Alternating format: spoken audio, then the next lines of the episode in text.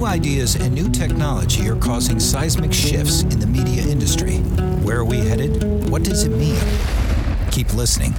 Media strategist Gabriella Mirabelli talks with the brightest minds in entertainment and business. Meet the innovators, the risk takers, and the disruptors on the front lines of change from Hollywood, Wall Street, Silicon Valley, and beyond. The future is coming to a screen near you.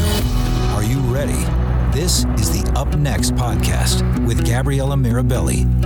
Welcome to Up Next. I'm your host, Gabriella Mirabelli. My guest today is Magdalena Bekk. She is a university professor of consumer behavior at Seeburg Castle University in Austria and a researcher at the University of Cologne in Germany. In her research, she focuses on digital transformation in marketing, such as gamification and sustainability in consumer behavior. Thank you so much for joining us today. Thank you so much for inviting me. It's a pleasure being here on your podcast. Gamification is a hot topic with marketers and with vendors who serve up gamification services to them. When I've asked vendors how it works, their answers are it's behavioral marketing. You incentivize people to take action. And if they gamify the experience, it'll be more engaging. And if it's more engaging, then people will execute on this call to action.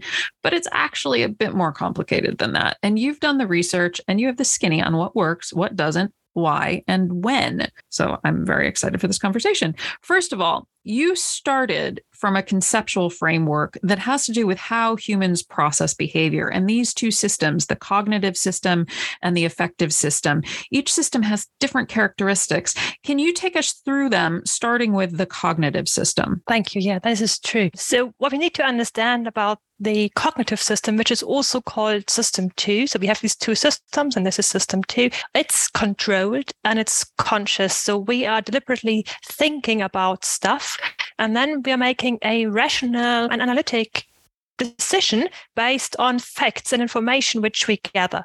And if you think about this, this takes a lot of time to gather all the information, process it, weigh it to get to the sort of right decision. So this system operates rather slowly, we would say.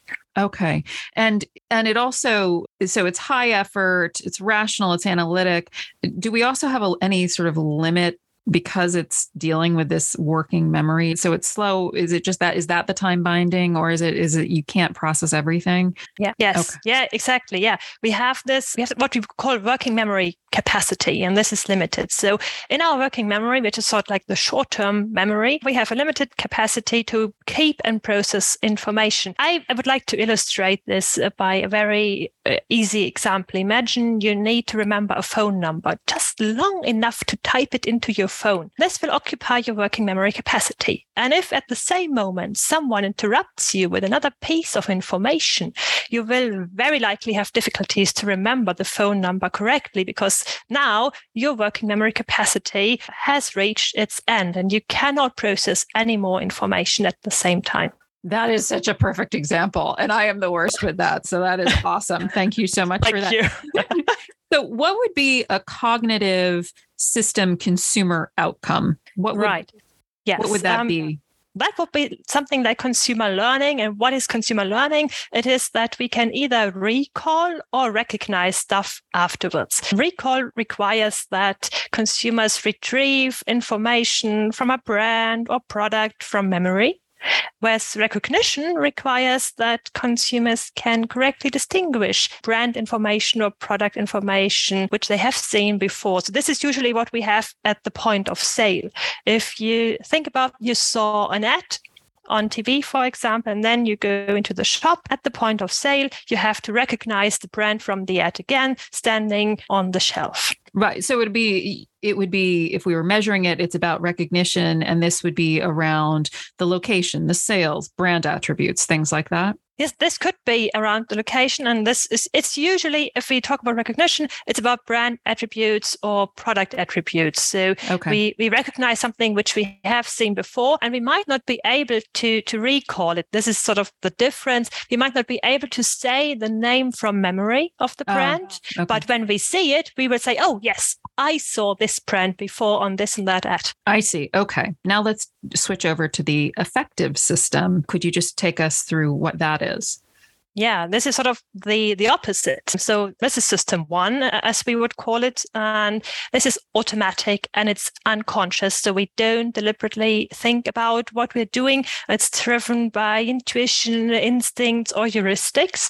And with that, it doesn't need any of the working memory capacity. It's just it's just a quick decision and this is this sort of the the nice part about it it takes a lot of pressure from us a lot of capacity because we can just make this quick decision based on something we experienced before or some rule we learned before so a measure of this if we're thinking in a marketing context would be purchase intention that's how you might measure it yes exactly it could be something like purchase intention attention, consumer preferences, consumer demand, but also something like brand liking. So how how much do I like a brand? How positive or negative is the brand for me? Yes. Okay, great. So thinking about cognitive processes, that system two, the way people determine relevance, because if we can only hold so much, that becomes important and that's linked to emotion. So, can you unpack how that process works? Yes, this is a little bit more complicated. Our brain selects what is processed because we have this limited working memory capacity, which I mentioned before. So there is a bottleneck. Just imagine all the information around us in our environment. It will hit our senses. So it will hit our eyes and ears and so on. But only very little of this information actually gets through the bottleneck into our working memory and is processed. So the answer is how do we or rather, how does our brain decide what is relevant to be processed? And what we know from research is that the relevance of a stimulus depends on its emotional content. A highly emotional stimulus, and this could be something like a picture of a dear friend, of your girlfriend, boyfriend, spouse, whatsoever, this signals the opportunity for personal well being. And personal well being is most important to us all. So, so this is why we focus on emotional rather than non-emotional stimuli. And this is why emotional stimuli, they will get most of our attention. So if we think back to the your phone number example from the yeah. top, yeah. if is this why if my husband interrupts me, I'm more liable to lose the thread than if some stranger were to be yabbering on the side? Is that partly because I'm emotionally more engaged with the one than the other? Yes, exactly. So if if some stranger would interrupt you who might not be important to you, who has no emotional connections to you, maybe you will just blend him or her out. And your husband, yes, he should One be emotional to you. yes. so so this emotional bias has characteristics that are relevant for your work and your study. What would be so it's not only that I'm going to orient my attention towards emotional stimuli, but once I've oriented it that way, it, it's hard to move it, right? Exactly. Yes. So what what we see is that this emotional or attentional bias, sort of the bias who grabs our attention, it has two characteristics. And the first one is what I just mentioned that we focus our attention on the emotional stimuli instead of the non emotional stimuli. So if we're thinking about marketing communication, attention will be on emotional stimuli. For example, the smiling baby in the ad instead mm-hmm. of the brand and its product or product information. And, and this is difficulty difficult if we think about something like gamification mm. which is an emotional stimulus. Um, well, okay. So here's a question: yeah. So why why is gamification an emotional stimulus? Ah, Right. Yes. Sorry, I went too quick over that. You're quite right. We need to define gamification or rather game elements as emotional stimuli. Why? Because they elicit enjoyment, which is a positive emotion. So game elements will trigger this attentional bias. Yes. Thanks. Thank you for interrupting me. And this is really important to, to grab this.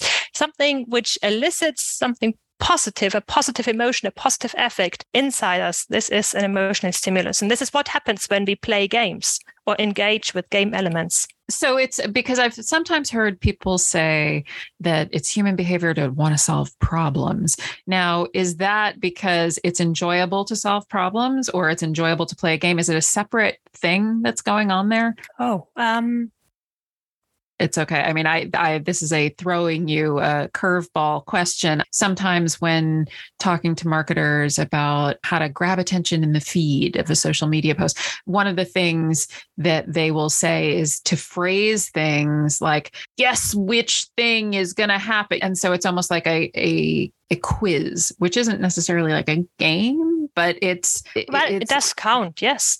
Okay. Um, so, yes, so it's, course. and then, so it's, so the function in any brain teaser is is the enjoyment one gets from the process of solving a problem engaging in something so that's yes. that's why it's an enjoyment piece is that right exactly yeah i never thought about this before and, and it, it took me some time right now to to think about it but you're quite right so if if we have something like a teaser we want to grab the attention and this should be done as we just heard with the buyers but by using emotional stimuli. So something like a quiz, which is a game element, would be perfect. Yeah. Okay, so that's good. So it's not a because I was wondering, is this a separate thing or is this actually folds into the emotion? So that's good to know. No, thank you very much. I never thought about it before.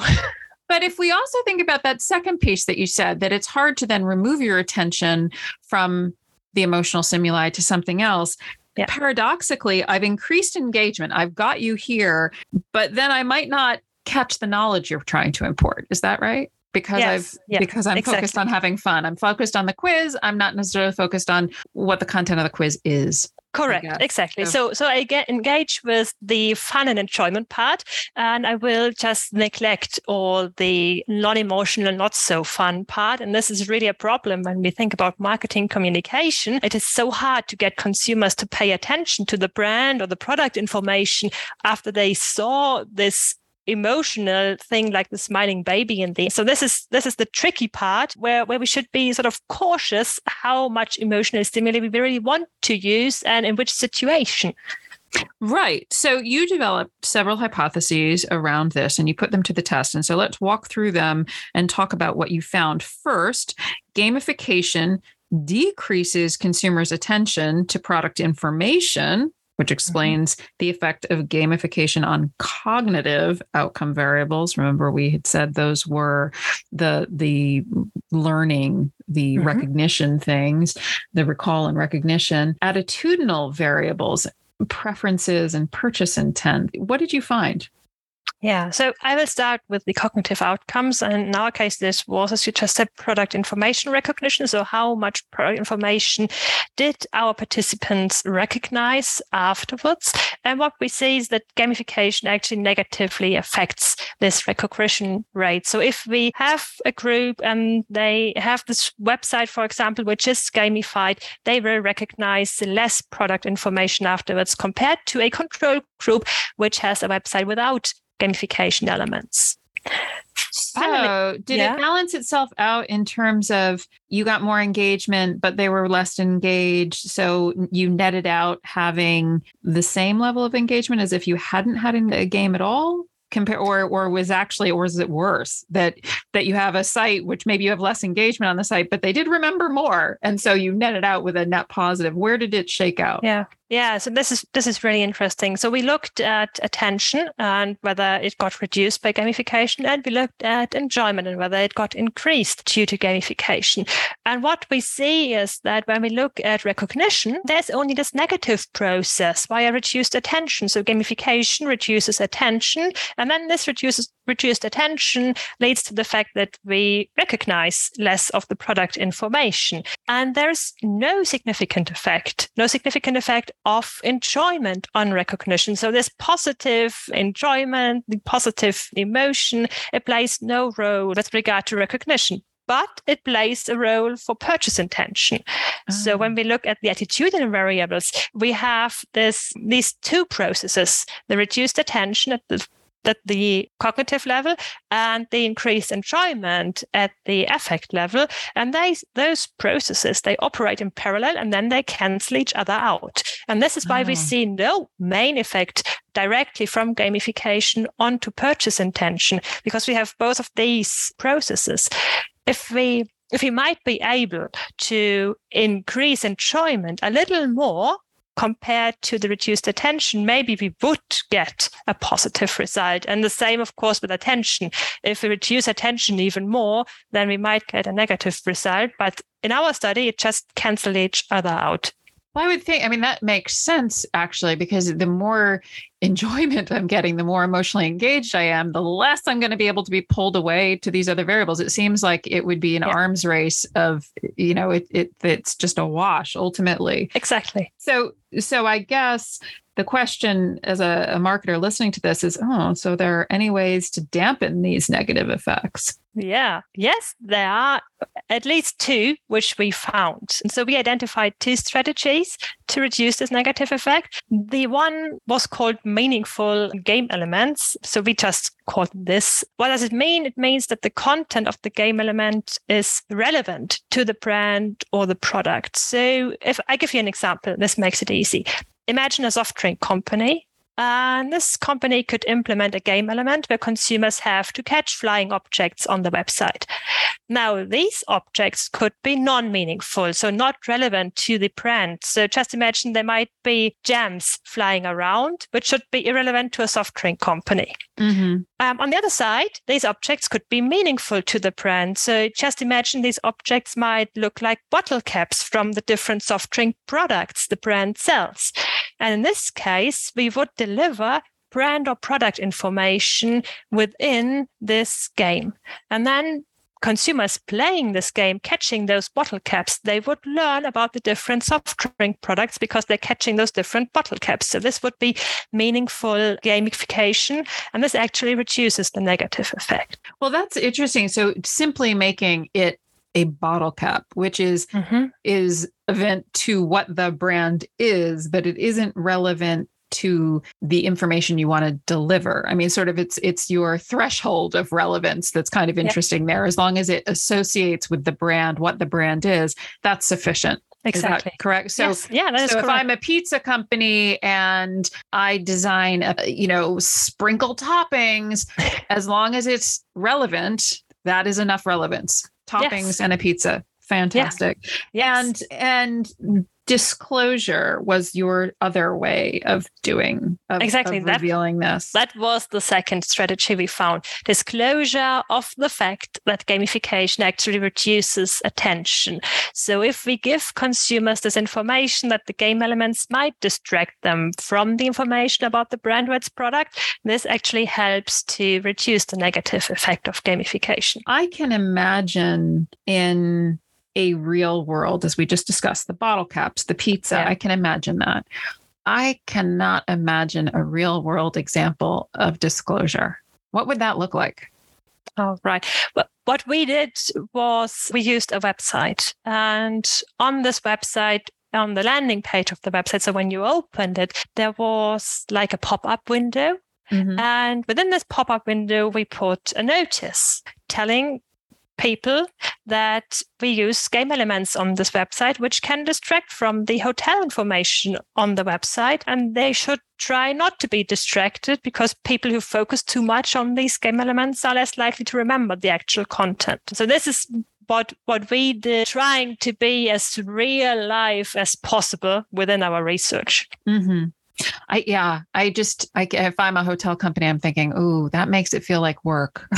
you know? Yes, and yeah. it feels like school. It feels like an instruction, and I, I can see making it relevant like the the game design the meaningful how yeah. would you make in your example your hotel example because this is an audio conversation people can't read the paper where you describe it can you just describe how you made the hotel gamification how did you do that relevantly? Right. So what we did, it, did was we created a fictitious website of a fictitious hotel.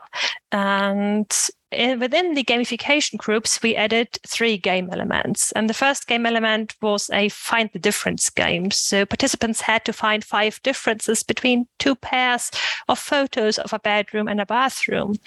And these differences were either unrelated to the room features described in the text on the website. So, for example, it was a polar bear looking out of the closet, or they reflected the features described in the text, like the bathrobe in the bathroom.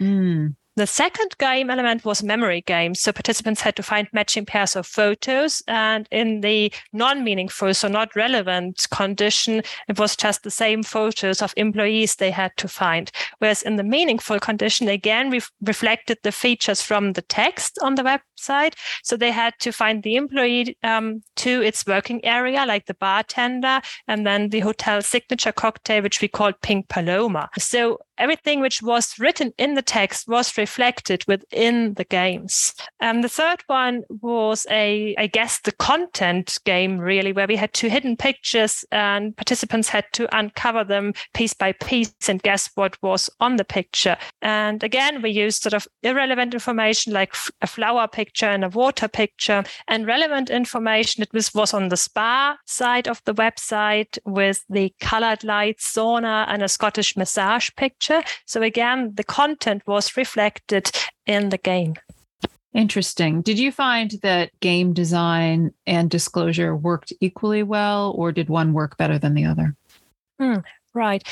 The the game design, the meaningful game elements, they worked a little bit better because they actually reversed the negative effect. Whereas within the disclosure condition, we could make the negative effect disappear, but it had no positive effect. So this was not better than no gamification. Whereas with the game design, we actually could reach values, recognition values, which were better than no gamification at all. So if we use meaningful, relevant gamification, this was actually the best. Ah, so there you go. We wouldn't even need to do the disclosure because it didn't really make much difference anyway.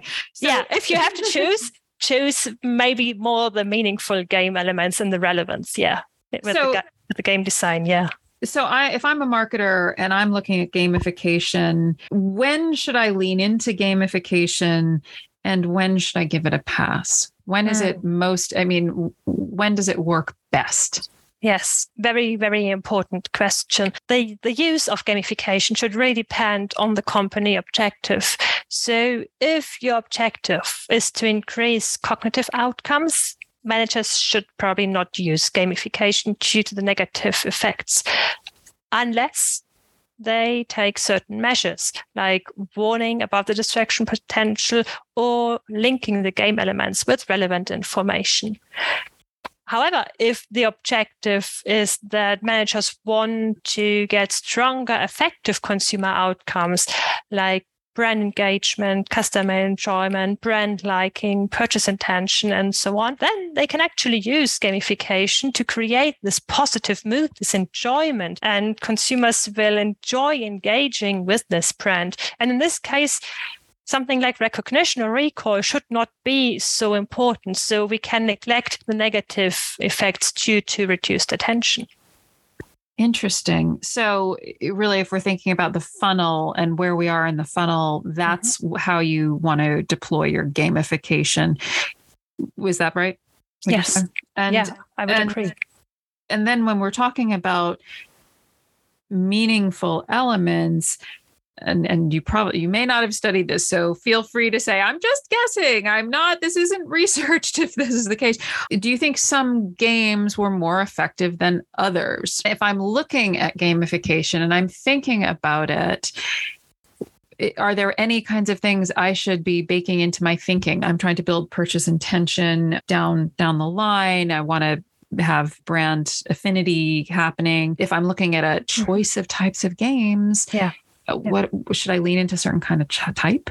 Yeah, very, very important question. And yes, I am just guessing now because we did not study it, but we are pretty sure that there are differences between different game elements or games which we could use. There's a huge variety. I mean, there's something like leaderboards which count as game element, and we have something like uh, those guess the content of pictures or find similarities or differences. So it's a it's a huge variety. Right. And, or and spinners sh- or not. Yes, or spinners, exactly. Yes. And they they what is important is that they should elicit enjoyment. If if you want that consumers engage with your brand and like the brand and experience these positive emotions. So this is the main aspect, really. Whatever you choose should create enjoyment. And the good thing is you can measure enjoyment. There's actually there's scales. We developed one two to measure gamification experiences. And one aspect within these scales and measures is enjoyment. So you can just try to think what game elements could I use and then measure how much enjoyment they would elicit. Okay. And that's something, I mean, again, I'm a, a cash strapped marketer, but I can imagine saying to the company who's trying to sell me this gamification, have you, have you tested the enjoyment on these different things and which might be yes. better? And, and so the other question I had, I, I'm so surprised that just simply making it bottle caps makes a difference. I have to say that's enough relevance. Is there, do you believe, again, this isn't something you studied, but just with your knowledge background, just simply having it related to a brand versus integrating it into aspects of the brand or brand attributes, do you think the attribute integration would be more powerful than yes. simply okay so yeah. I, I would i mean it's just a guess again because we haven't studied it but I would say yes. The more the more information you link with the game elements, the more consumers will learn while playing the game. And so, the more they'll go on board because they don't feel yes. it. It's just exactly. it's just in yeah. there. Fantastic. This is so interesting. And gamification is such a hot topic right now. Thank you so much for joining me in conversation and really unpacking how it works. Really appreciate your time. Thank you so much for having me here today. I really enjoyed our conversation. And may I also say thank you to my co authors on this paper, René Eppmann, Kristina Klein, and Franziska Völckner, when we created this work together. We've reached the end of another episode. Of Up next, I'd like to close by thanking my production team. at up next, my friend Rob Naughton, the voice artist who recorded our open, and of course, all of you, the members of our audience. Thank you. I'll be talking to you again next time right here on Up Next.